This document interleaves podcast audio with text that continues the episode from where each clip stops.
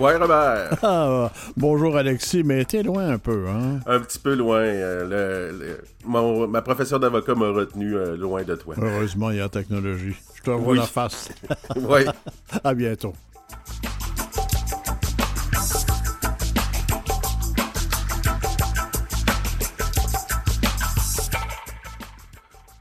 Donc, en deuxième partie, aujourd'hui, on, on, va recevoir la chanteuse de gorge Lydia Etok, une Inuk.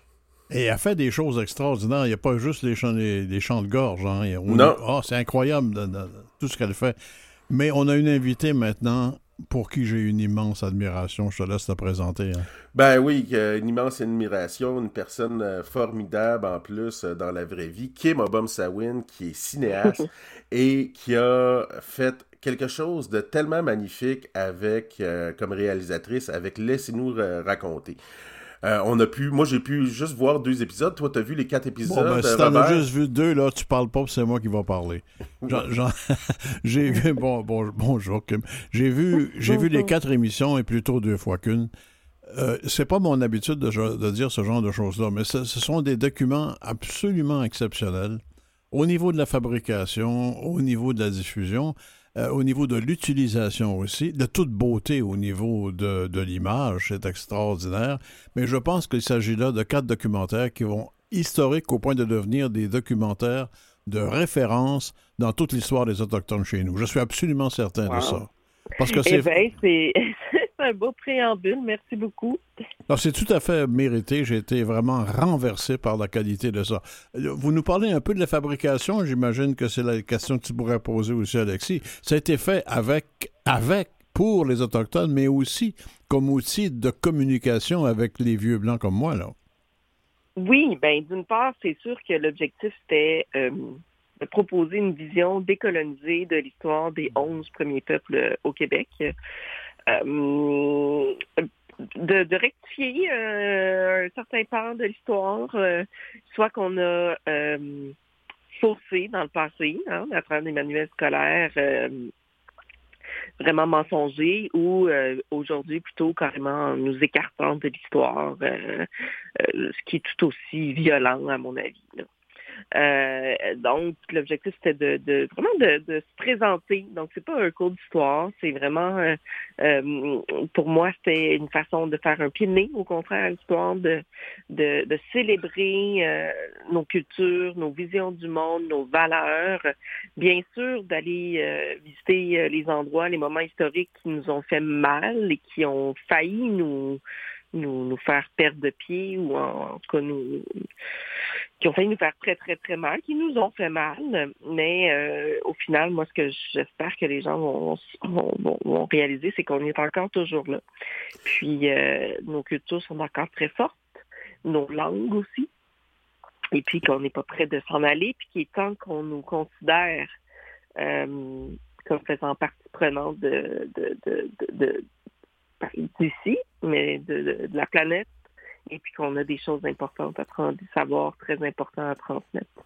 Kim, quand tu dis ici, moi j'ai remarqué, euh, dans, à chaque fois qu'on montrait des cartes, on n'utilisait pas les frontières coloniales, euh, donc mm-hmm. euh, entre l'Ontario, le Nouveau, le Québec, entre le, Québec, le Nouveau-Brunswick ou les États-Unis. On, on, utilisait les frontières des peuples autochtones. C'était pour montrer à quelque part que nos, les frontières qu'on nous a imposées, nous, nos, nos propres euh, frontières, si on veut parler dans ces termes-là, vont plus loin que ça. Oui, ben en fait, il n'y en avait pas vraiment. Euh, on le sait. Hein? Euh, hum. euh, c'est un concept qui s'est imposé plus tard, après après l'arrivée des, des colons. Peut-être qu'à un moment donné, on a eu besoin de définir entre nous certaines limites, peut-être. mais dans nos philosophies, comme l'a dit Eloïse Tremblay, mon, mon ma super amie Inou de Martinécouche, on sortait pas le tape à mesurer. Puis euh, les autres nations étaient bienvenues sur notre territoire en temps de famine et tout ça. Donc, euh, c'est sûr que la colonisation est venue euh, bousiller tout ça. Et puis, mais encore aujourd'hui, on on reconnaît pas les frontières entre le Canada et les États-Unis ou entre les provinces. Et puis nos peuples circulent encore librement là, entre, entre ces territoires-là. On se noie pas dans le pessimisme dans ces films-là. On pourrait, avec tout ce qui est arrivé de malheur et qui arrive mhm. encore de, de, négatif pour les peuples autochtones, mais vous parlez de résistance, vous en parlez très bien parce que c'est des témoignages plutôt que des analyses. C'est tout, mhm. en grande partie, la qualité du, document, des documentaires. Mais vous arrivez à la résilience et à la renaissance. Et ça, c'est plein d'espoir, là. Oui, ben euh, c'est un choix. Ça, ça a été un choix personnel d'appeler l'épisode 4 euh, la résistance, euh, la réparation, pardon, excusez-moi. parce qu'il y a des mots que ben, qu'on aime moins utiliser, là, on sait, comme la réconciliation. Même, même moi, le mot résilience, j'essaie de l'employer justement, mais pas à outrance.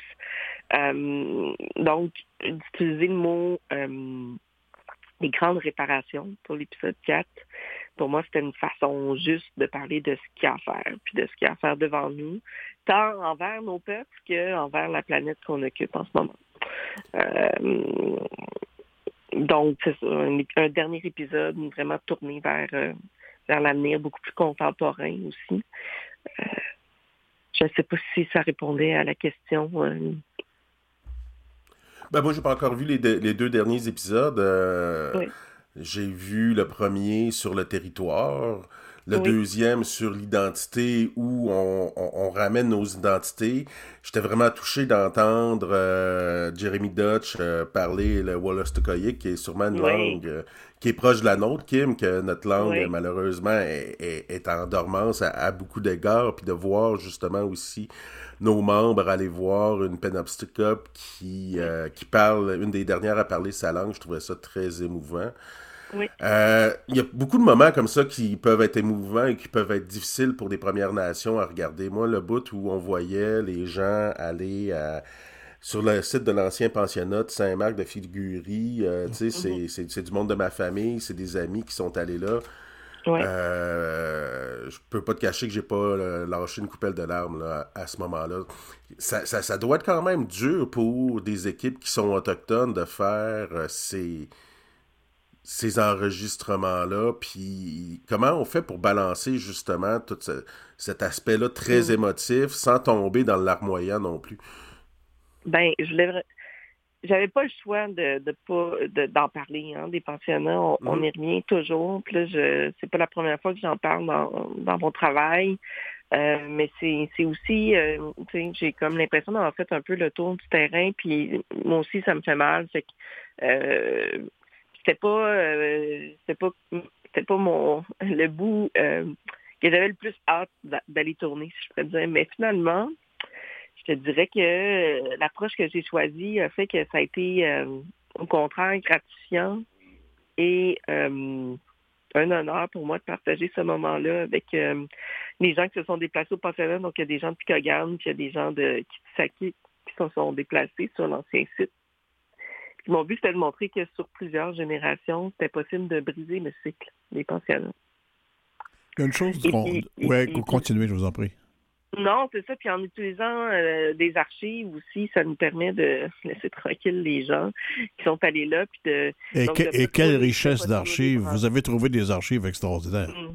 Oui, bon, on avait une super recherchiste euh, d'archives, euh, Nancy Marcotte, qui est une vétérane et qui, est capable de trouver des merveilles un peu partout, là, tant chez les tant chez les Inuits où on, elle a travaillé très très fort pour trouver des des, des, des, c'est ça, des, des petites perles qu'on connaissait pas, euh, dont on ignorait l'existence. Donc, euh, souvent, les archives viennent, euh, viennent nous aider à, c'est-à-dire à, un peu pas mettre la pression sur les épaules des, des humains qui sont devant nous, de tout raconter tout le temps. Parce que l'aspect témoignage est quand même beaucoup plus important que l'aspect érudition historique, si on veut. Oui. Je voudrais que vous me parliez un peu de la fabrication. J'ai passé ma vie, aussi à faire des documentaires de différentes façons, à l'en produire et tout.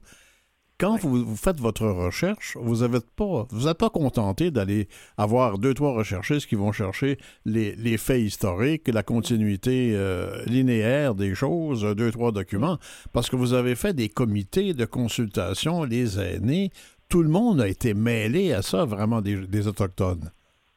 Oui, ben laissez-nous raconter, ça a été un processus encore plus qu'une finalité.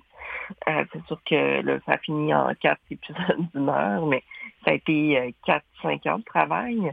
Puis évidemment, ben, tout ça a démarré par une grande phase de recherche. Puis c'est vraiment des aînés qui nous ont guidés. on a fait des rencontres avec des aînés qui nous ont parlé de qu'est-ce qu'eux aimeraient qu'on, les sujets principaux à aborder.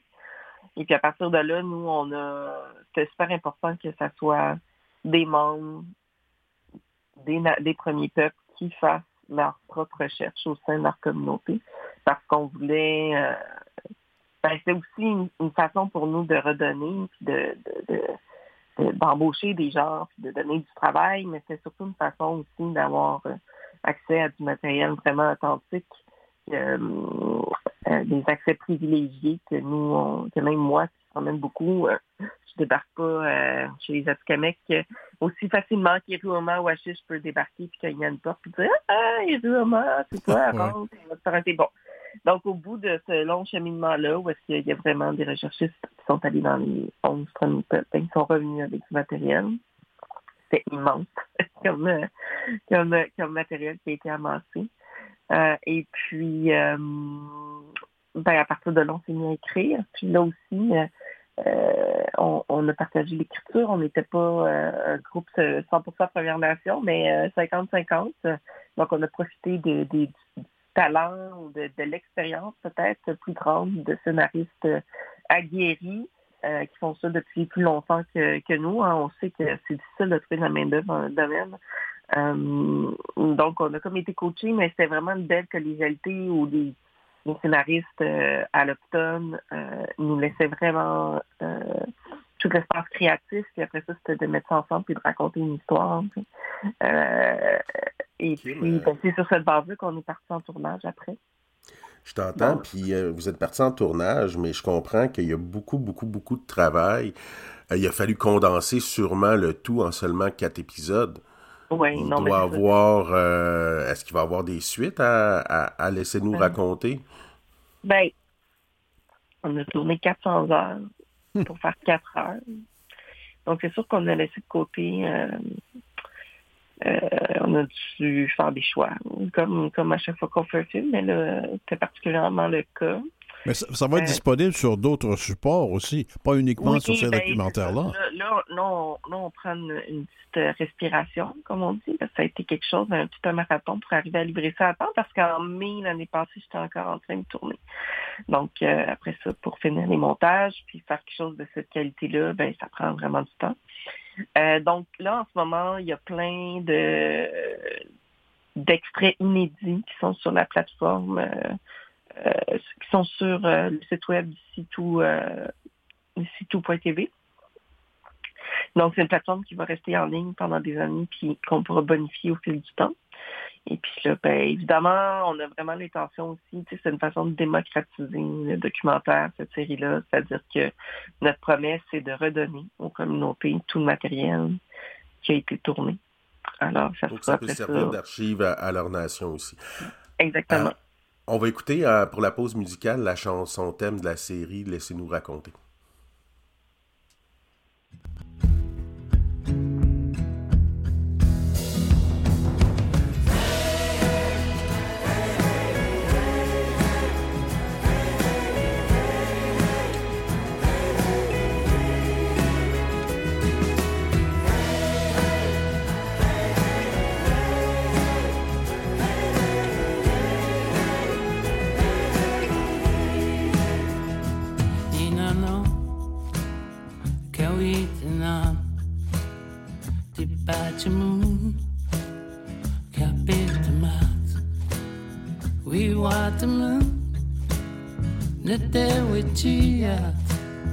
we tend the moon.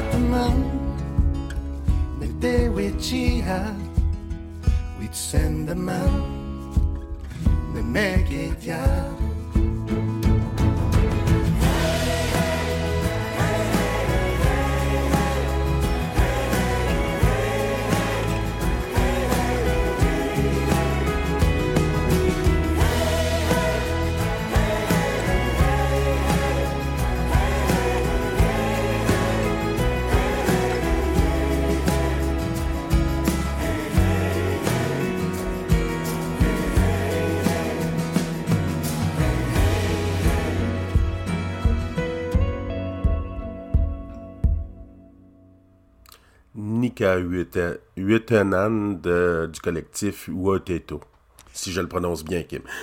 Mon, mon, mon grand chum Serge Bouchard, s'il avait vu vos documentaires, il serait tellement content. Mais il y avait un de ses collaborateurs qui a participé, je pense. Oui, Mathieu Fournier, puis euh, on s'était assis avec Serge quand même euh, euh, au tout début du processus pour avoir son avis. Puis il était donc content qu'enfin euh, ça soit pas lui qui soit au centre euh, des travaux, puis que ça puisse être vraiment des membres des Premières Nations. tu sais, je peux laisser ma place là. Il y a plein de gens compétents maintenant. Et puis on n'a plus besoin de moi. Euh, donc c'était très, euh, beau. De, il était très ému de ça. Parce que comme on le dit au début du premier épisode, je pense que c'est Jérémy Dutcher, le Wallace Tokoyik, qui dit on a on est tellement souvent des sujets d'études, mais on a tellement rarement l'occasion de dire nous-mêmes notre histoire. Mm-hmm. Oui. Euh, oui, c'est des questions que j'ai eues euh, à quelques reprises quand même euh, de gens qui disaient Bon, cette entrevue-là, qu'est-ce qui va se passer? Je vais-tu l'entendre? Parce que, tu sais, on vient souvent faire des entrevues, puis je sais jamais ce qui se passe avec ça. Puis, tu sais, les gens viennent, ils repartent. Puis, Jérémy, c'est celui qui joue du piano, là aussi? Oui, c'est ça. Ce gars-là peut avoir une carrière internationale devant lui. Quel charisme incroyable! Oui, ça a été euh, évidemment euh, toute une rencontre avec Jérémy Dutcher. Puis, euh, je sais pas, j'avais cette lubie-là, moi, dans ma tête, d'amener un piano à queue dans la pinette de sa communauté. J'avais vraiment envie qu'il joue sur son territoire avec ses ancêtres. C'est magnifique à voir, magnifique. Moi, suivi dans ma folie, ça peut être. Euh, merci Juliette à la coordination qui s'est démenée pour trouver un piano. D'ailleurs, tous les témoins, les interviewés, c'est même plus des interviewés, ils font des espèces de transitions, de présentation, de sections euh, du propos sont d'une qualité exceptionnelle. Les tournages sont magnifiques, oui, visuellement, mais la ben, parole, la parole est formidable. Oui, bien ça, on le sait qu'on est bon là-dedans, je veux dire. Ah, ben, vous n'êtes pas tous bons comme ça, là. Les autres sont même bien bons. on a tellement des bons storytellers dans nos communautés. Euh, il, suffisait de bien prendre soin du matériau après. Puis ça, je, dois vraiment... Euh, je dois vraiment remercier euh, mes monteurs, Mélanie Obamsawin puis Alexandre Lachance, qui ont fait un travail de fou sur un an à deux monteurs, un an à temps plein à deux monteurs, puis ont vraiment bien travaillé ensemble. C'était une super belle collaboration. Euh, c'est eux qui ont fait la dentelle, qui ont réussi à assembler euh, ces témoignages-là, à faire en sorte qu'ils se répondent, euh, qu'ils se complètent, qu'ils se relancent la balle. Donc, ça a été une belle aventure. Il y a tout un défi aussi, j'imagine, du fait que la production, vous les avez laissé parler les intervenants souvent dans leur langue, que ce soit en Inuk, en Innu, en Atikamek ou en Wolastoqiyik. Oui. Oui, ben ça, c'est un grand objectif aussi, mais c'est de mettre de l'avant nos langues puis qu'on les entende. Euh, c'est sûr qu'après, euh, je dirais que le gros défi, ça a été les traductions. Euh, ça nous a donné quelques mots de tête, surtout en temps de COVID. On a donc ça a été les tournages arrêtés, repris, mais aussi au niveau de la post-production, donc des gens qui s'engagent, puis finalement, ah, j'ai la COVID. Donc, tu sais, des délais qui sont habituels. Euh, mais on est on, est arrivé, puis il y a une belle représentation, je pense, de toutes les langues. Oh, c'est une très, très, très belle idée parce que l'efficacité des sous-titres est impeccable. On suit très, très, très bien. Bon, tant mieux, je suis contente de l'apprendre. Merci. Avez-vous avez eu de la difficulté à choisir ces interlocuteurs-là? Est-ce qu'il y avait un grand choix? Est-ce qu'il y avait des jalousies de l'un à l'autre? Je sais pas. Est-ce qu'il y a eu des difficultés? Ben, non. Euh, on a fait des choix sur la base, comme je disais, du chantier de recherche. Euh, non, moi, j'étais une maître de Je J'ai pas fait beaucoup de choix créatifs. Euh, je me suis laissée porter par l'équipe aussi. puis au final, ben, les choix, je pense qu'ils étaient les bons parce que justement, jusqu'à maintenant, j'avais peur de ça, tu sais, parce que quand on choisit de porter à l'écran, c'est sûr que, tu sais, chez les cris, on n'a pas passé beaucoup de temps ou assez de temps parce que euh, il y avait la pandémie, puis le territoire CRI, euh, on a tourné chez les CRI en dernier, euh, juste au moment où ils ont réouvert le territoire, puis on était en fin de montage, donc ça c'était c'était vraiment pas volontaire de ma part. C'est un, un, peuple immense, tellement de communautés, puis qu'on n'a pas couvert, je trouve, aussi bien que, que certaines autres que certaines autres nations. oui, mais Mathieu fait, fait, un bon représentant quand même. Oui, mais on le sait, hein, il n'y a jamais le parfait représentant. Donc, c'était ça l'objectif pour moi d'avoir le plus de visages possible pour qu'au final, chacun se sente bien représenté. Euh, mais pour l'instant, il n'y a personne. Il y a pas, j'ai pas, j'ai pas reçu de pot, là. Je l'attends encore, le pot. Euh, il ne reviendra pas, non plus. Il n'est pas arrivé, là, mais euh, fait que ça va, ça va bien. J'ai l'impression qu'on a. Est-ce qu'il y a, est-ce qu'il y a une carrière internationale de possible qui s'ouvre un peu? Oui, ben on a un vendeur euh, de l'autre côté de l'océan, Off Defense, qui s'occupe du marché européen. Donc on, la version, ça va être la version, parce qu'on fait une version CBC aussi, donc il va sortir euh, euh, après les après les fêtes. On ne sait pas quand exactement. qui est qui est la même version, mais eux c'est des 44 minutes malheureusement, c'est qu'on a dû couper encore. Euh, et puis après ça, ben, du côté de l'international, c'est notre belle version 52 minutes qu'on sous-titre en anglais. Et euh, il y a déjà beaucoup, beaucoup, beaucoup d'intérêt du côté des Européens à acheter la série. Mais mais du tu sais ce qu'on souhaitait aussi avec Laissez nous raconter, c'est créer comme une espèce de, de marque. Excusez-moi, il y a quelqu'un à la porte. Euh, c'est ça, donc que laissez-nous raconter, ça puisse se faire partout sur la planète il y a des premiers peuples. Donc que les gens voient la série et disent Hey, on a envie de faire ça nous aussi pour euh, parler de la réalité des berbères. De faire voyager Tarinou à travers le monde pour le même ben, type de projet? approprie carrément, tu sais, euh, c'est pas une recette compliquée, là. On lui hmm. donne la parole aux gens euh, suffit de le faire, puis de bien le faire. Fait que tout le processus, on l'a documenté, puis nous, on aimerait beaucoup ça collaborer euh, euh, avec avec les gens si besoin il y a, mais les gens ils peuvent s'emparer de l'idée puis, puis le faire. Je pense qu'il y a un besoin de se raconter partout sur la planète. Okay, mais... coloniser j'ai des informatrices qui m'ont dit à travers les branches que Laissez-nous raconter, ça sera non seulement une série, mais il y a un podcast de relié à ça. Est-ce que j'ai cru entendre? Est-ce que c'est ben, des rumeurs qui sont. Le podcast a été fait avant, parce que ça, ça doit être le contraire, mais en contexte de pandémie, c'était plus facile de faire le podcast. Euh, donc, le podcast est encore disponible. c'est un beau complément à la série. Euh, et ça s'appelle Laissez-nous raconter euh, l'histoire crochet. Euh, en anglais, um, Telling our, our, Twisted History. donc, et puis il y a d'autres d'autres surprises qui, En parlant de surprises, Kim, vous allez voir, je suis un peu maniaque, là, mais dans la, votre chanson thème, l'air thème, là, la, chanson qu'on a écoutée tout à l'heure, la première mesure, là, c'est exactement l'automne de Glazunov, OK? Ah, oui. Or, l'automne de Glazunov, c'était le thème d'un homme et son péché, qui est un monument au Québec. Ça rejoint, je ne sais pas si c'était volontaire, mais ça rejoint euh, comme presque un archétype dans notre société. je n'avais pas remarqué. Je, euh, je pourrais en parler avec les gars. Je pense que ça a été fait de façon euh, vraiment inconsciente. C'est probablement un hasard, mais c'est un maudit beau hasard. Qu'est-ce que ça vous apporte pour l'avenir? Vous n'allez pas arrêter ça là, vous? C'est pas tout de le mettre en marché au niveau international. vous avez une autre idée derrière la tête, c'est sûr. Ah ben on n'arrête pas. On a beaucoup de projets chez Tarinou qui vont nous occuper pendant les prochaines années. Euh, plein de surprises à venir. On travaille très fort. Là. On est, cette semaine, ça devait être ma semaine de congé. C'est à moitié réussi. Mais euh, donc, c'est ça, on se repose un peu avant de replonger, mais on a plein d'histoires à raconter.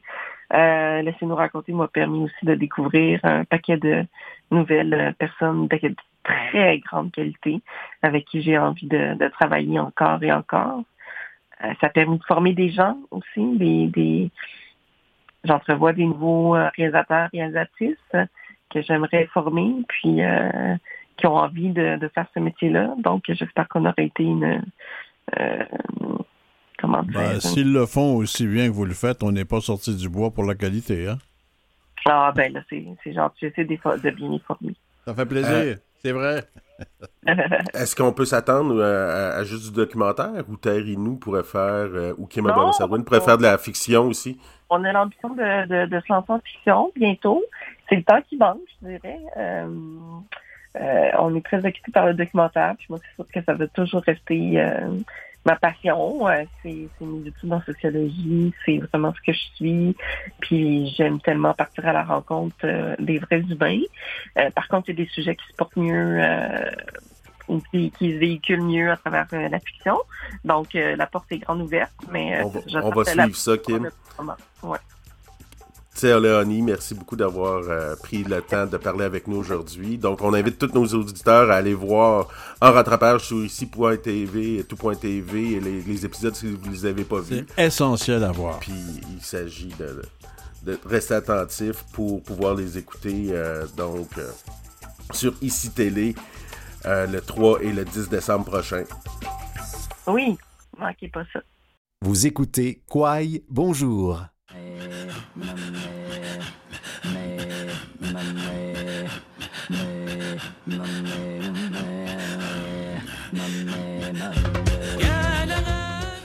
Ça, c'est un chant de gorge, Alexis.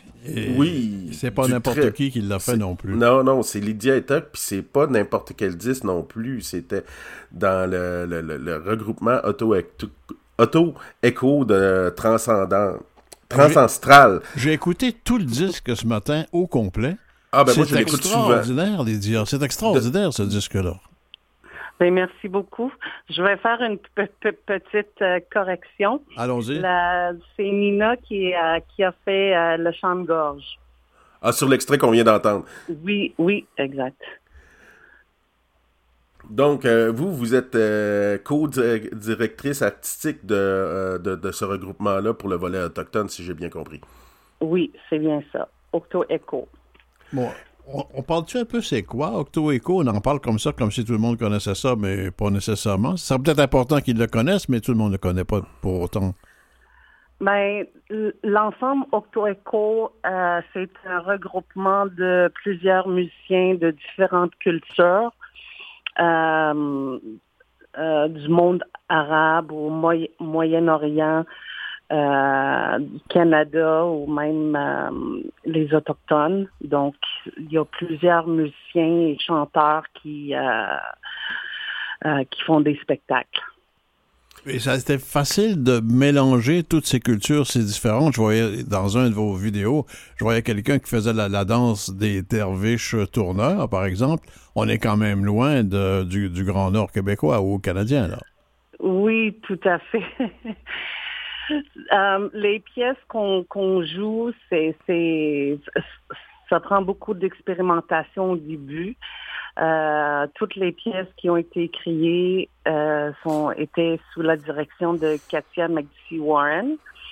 Avec elle prend des éléments de chaque culture, musique qui est produit, puis elle met tout ça ensemble, puis euh, le résultat fait que c'est extraordinaire. Elle met tout ça ensemble, mais ça doit pas être facile parce que le derviche tourneur, là, euh, avec les chants de gorge, euh, il faut le faire. Là. Il doit y avoir quelqu'un dans ce tout, parce que c'est nombreux, vous êtes très nombreux dans le groupe.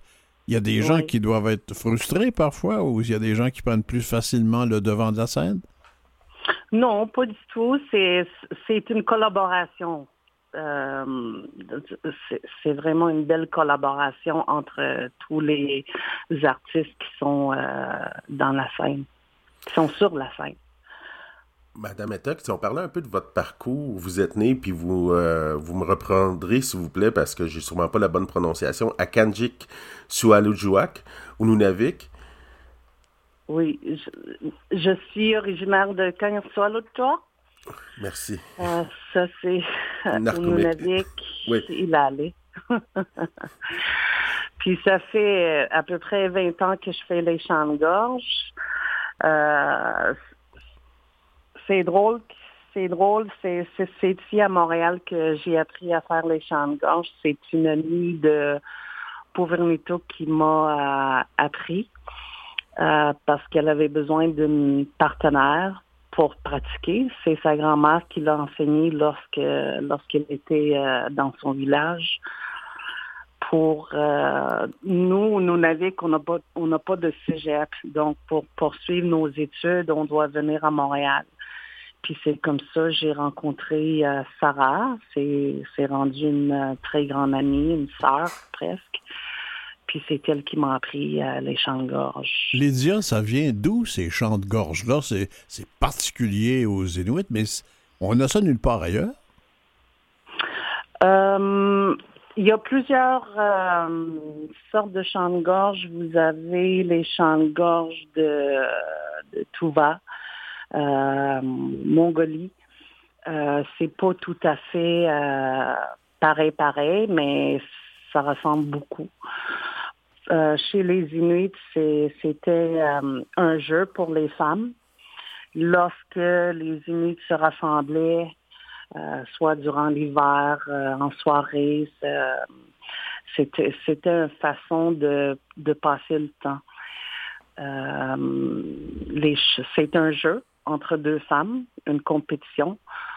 La personne qui rit ou qui arrête en premier perd le jeu. Donc, c'était vraiment... Ah, c'est euh, pour ça qu'on voit toujours un- une personne rire à la fin. Oui, C'est celle qui jeu, perd. Oui, c'est une compétition. Puis les sons qu'on fait représentent la nature qui nous entoure. Donc, euh, on est vraiment euh, connecté avec la terre. Donc, ça, ça représente. Ben, euh, ça, je savais pas ça. Vous faites les sons de la nature qui vous entoure, c'est-à-dire les animaux, le vent, tout ça? Oui, tout à fait. Tout à fait. Oui. Puis euh, c'est au fur et à mesure de faire ces chants-là de, de- que maintenant c'est devenu un aspect culturel qu'on qu'on voit plusieurs artistes euh, venant de, de, de, de la nation euh, inuit euh, reprendre puis euh, euh, comme on peut le voir dans Oct- Octo Ecto ou d'autres euh, d'autres personnes, euh, c'est rendu un style culturel, un aspect culturel très très représentatif de votre nation. Oui, on a failli perdre les chants de gorge. Euh, je pense que euh, il y a plusieurs choses qu'on a failli perdre qui fait partie de notre euh, tradition.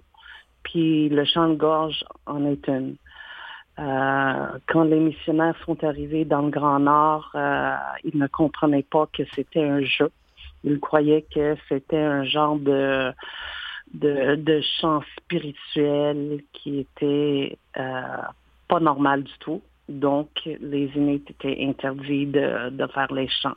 Puis, euh, dans les années 80 à peu près, euh, les Inuits ont réalisé qu'il restait très peu de, de femmes qui, qui savaient faire les chants. Donc, ils ont décidé qu'on va commencer à enseigner les plus jeunes pour faire, c'est quoi le mot que je cherche? La transmission? Revitalize. Revitalize. La revitalisation, oui. Exact. Pour revitaliser euh, les champs, euh, ramener la fierté euh, de notre culture et la tradition. Puis de plus en plus, on voit beaucoup de femmes et même certains hommes qui, qui font les chants aujourd'hui. Puis on a des artistes comme Tania Tagak qui a gagné un Juno grâce à, à cet art-là. Oui, oui. il y a eu des prix aussi au Global Awards en Californie, hein? Oui. Euh, c'est ça. Ça, c'est, ça, c'est le spectacle euh, transestral, très beau, très, beau néologisme transestral. D'ailleurs, ça s'en vient bientôt. C'est, quoi? C'est le. Quand est-ce que c'est? C'est le, 9 décembre, je pense que ça. À la salle Pratt Whitney, Canada, au théâtre de la ville à Longueuil. Oui, on a un spectacle le 9 décembre, salle Pratt Whitney Canada à Longueuil. Ça va être à 8 heures le soir. Euh, Décrivez-nous un peu le, qu'est-ce qu'on pourra voir à ce spectacle-là? Euh, comme j'ai mentionné, il y a beaucoup de beaucoup d'artistes sur scène. Vous avez, vous allez entendre de, la musique qui vient euh, des soufis les Autochtones. Vous avez Buffalo Hat Singers. Euh, ils jouent le tambour de powwow. Vous avez les danseurs. Il y a un danseur derviche. On a Barbara Dybel, qui est Mohawk. Vous avez la poète Josephine Bacon, Bacon puis d'autres euh, musiciens. Donc, c'est tout un mélange euh, d'artistes qui se met ensemble puis crée euh, des belles pièces. Et ça doit être sûrement beau à voir parce que je suis certain que autant la musique vient de partout à travers le monde, c'est vraiment une coupure à travers tout ce qui peut se faire en musique, mais visuellement aussi, quand on voit une photo du groupe, rien que le genre d'instruments, par exemple, qui sont utilisés, c'est très varié. Oui, très, très varié. C'est euh, lorsqu'on mélange, euh, lorsqu'on fait des, des, échanges et des mélanges, un mariage de tous les euh, musiques qui, qui se font, ça crée quelque chose de très unique et très exceptionnel. À part euh, justement ce regroupement-là, est-ce qu'il y a d'autres projets qui vous animent, d'autres euh, d'autres réalisations artistiques sur lesquelles vous travaillez? Euh, à part les spectacles qu'on fait, on fait des, ateliers, on fait des échanges, non seulement avec Transcestral, mais on a d'autres projets qu'on fait déjà avec Simonic. Simonic, c'est un mot en qui veut, qui veut dire paix. Peace, la paix. Oui. Euh, on, fait des ateliers avec les enfants dans les écoles. Euh, c'est une introduction à, la composition, la musique, les, la musique traditionnelle, les chants de gorge. Donc ça, c'est un exemple euh, qu'on fait à part les spectacles. Puis, admettons qu'on aurait des auditeurs qui voudraient vous rejoindre pour pour vous trouver, pour que vous veniez faire des ateliers comme ça? Comment on fait pour vous trouver? Euh, on a un site web, Octo, vous pouvez faire euh, recherche Google, Octo Echo, O-K-T-O-E-C-H-O. Euh, puis vous allez voir, ça, vous, ça va vous amener à, notre site web, puis on a des contacts qui s'occupent de ça. La chanteuse de gorge inuit et co-directrice artistique d'Octo Echo pour ce volet autochtone. Euh, Lydia et Doc et Toc, merci beaucoup. Merci beaucoup. Marc Marc au revoir. Bye.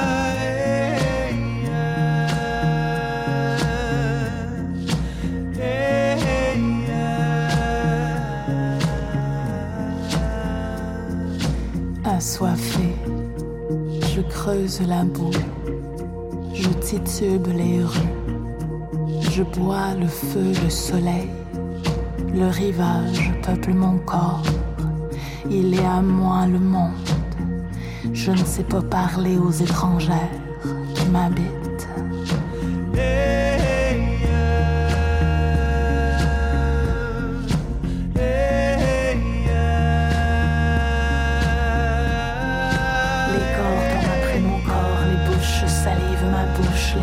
naviguent mes seins droites dans l'aube. Je n'ai pas oublié le goût des lèvres. Aucun empereur n'aura la main sur moi, un subalterne aura du dans mon mes entrailles porteront des fils illégitimes et donneront naissance à des champs de maïs pour nourrir mon peuple. Pour nourrir mon peuple.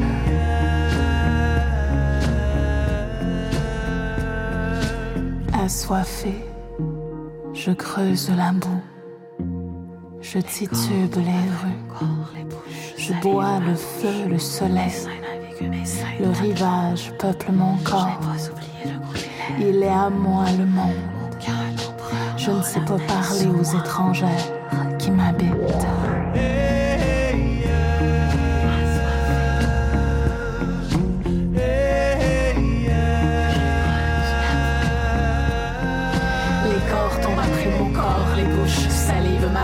les seins naviguent mes seins droites dans l'ombre. Je n'ai pas oublié le goût des lèvres. Aucun empereur n'aura la main sur moi, un subalterne riz posé dans mon nombril, mes entrailles porteront des fils légitimes et donneront naissance à des champs de maïs pour nourrir mon peuple.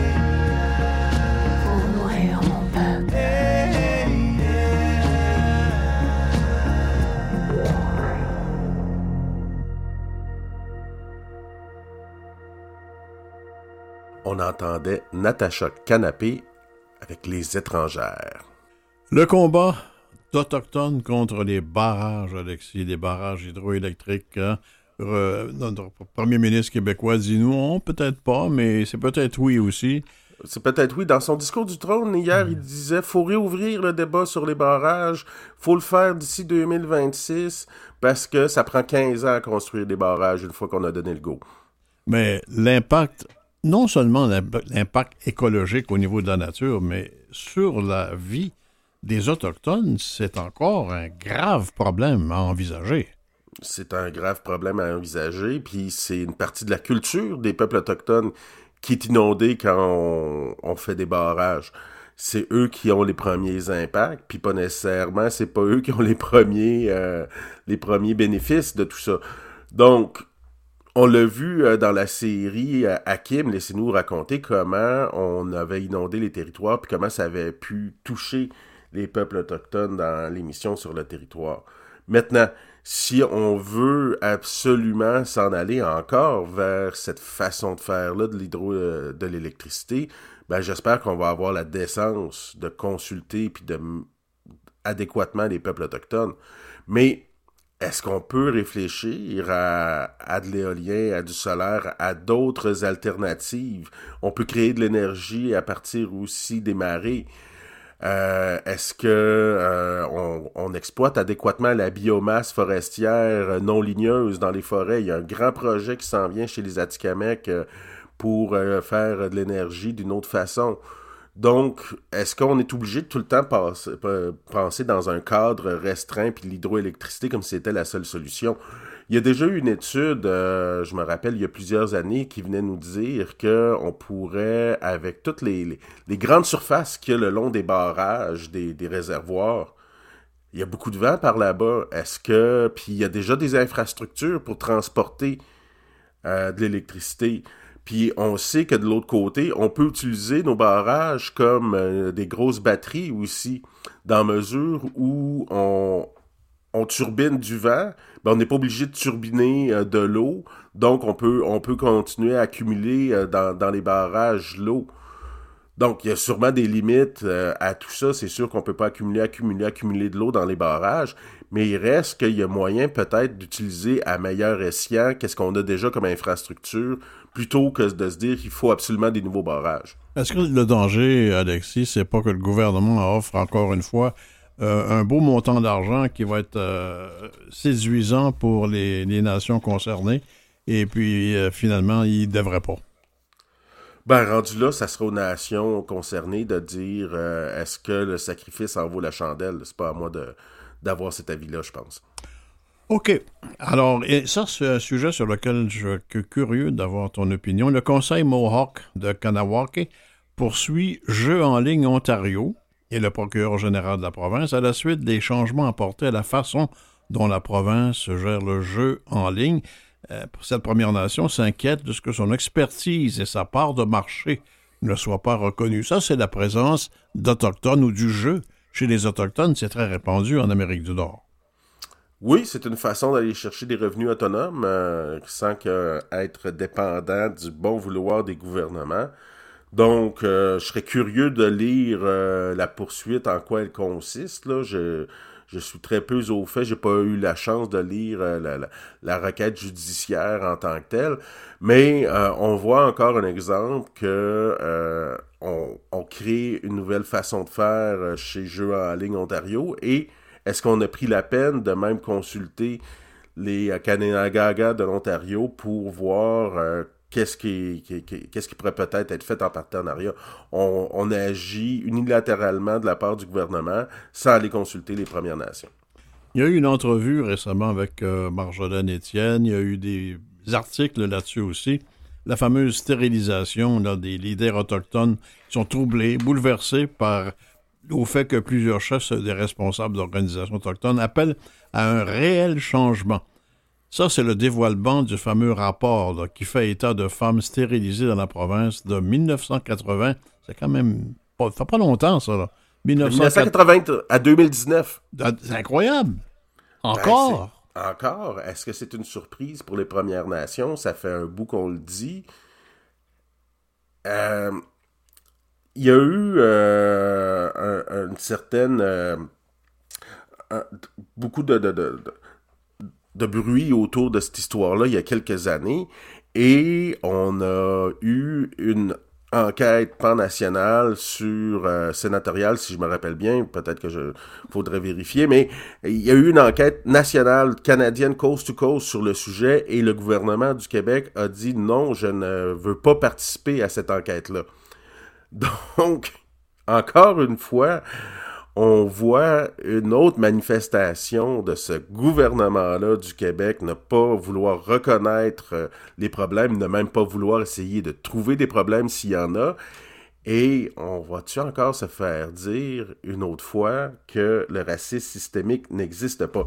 J'ai vu euh, dans, un article qui parlait des, des nouveaux influenceurs, on parlait de Stanley Volant, puis je trouvais qu'il y avait tellement une bonne image par rapport à, au racisme systémique. On est peut-être prête à un compromis. Euh, par rapport à ça. Si on veut pas appeler un éléphant un éléphant, on pourrait peut-être l'appeler le pachyderme à longue trompe avec des grosses oreilles qui pèsent deux tonnes. Ah oui. D'ailleurs, j'ai vu une citation récemment qui, qui s'applique un peu au problème. C'est, regarde, si t'es pas à table, là, tu vas être le menu. ouais. tu fais attention. Les Premières Nations en mouvement, une nouvelle quand même encourageante, c'est un état de fait.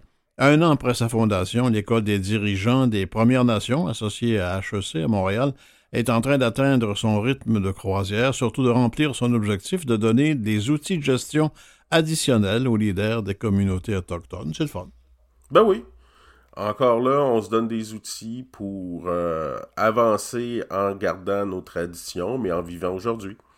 La secrétaire générale d'Amnesty International, Agnès Calamar, sera en visite à Manawan le 5 décembre pour discuter avec les chefs Atikamek des problèmes climatiques et de racisme systémique, c'est quoi ce mot-là, systémique, auxquels font face leurs communautés. Ben, la justice climatique, c'est quelque chose dont on doit plus, de plus en plus parler. On en a parlé à quelques reprises à notre émission, puis euh, le racisme systémique, euh, je pense qu'on n'a pas besoin d'en rajouter. Non, on t'avait d'inventer un autre mot pour ça. Mais ton histoire de Pachidam, c'est pas pire. Pas... Ben, c'est Stanley Volant. Stanley Volant avait, raison là-dessus. Écoute, celle-ci, les fausses revendications d'ascendance autochtone, parce que là, c'est dans le vent d'être autochtone. Donc, des gens qui se réclament d'être autochtones causent un préjudice aux véritables victimes qui ont perdu le lien avec leurs racines et leur communauté, selon un professeur de l'Université McGill, M. Blackstock. Euh, oui, ben c'est que euh, il y a des gens, oui, qui ont vraiment des, des, racines autochtones, puis c'est pas facile de les retrouver, puis le fait qu'il y ait peut-être des gens comme ça qui ont qui n'auraient pas nécessairement ces racines-là, puis qui se prétendent, euh, est-ce que ça vient mettre en péril l'accueil que ceux-là qui, qui ont vraiment ces racines-là pourraient avoir ou ne pas avoir dans leur communauté d'origine.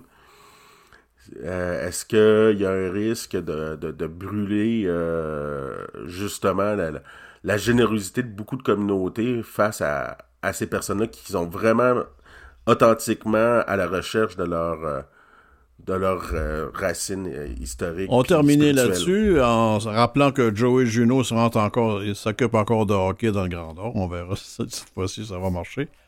On, devrait le recevoir à l'émission. Ben, on devrait le faire. Alexis Wawad de Robert Blondin, Mathieu Tessier à la régie, Claire Guérin à la recherche. C'était quoi bonjour la semaine prochaine? À la semaine prochaine, puis je vais être en studio. Là.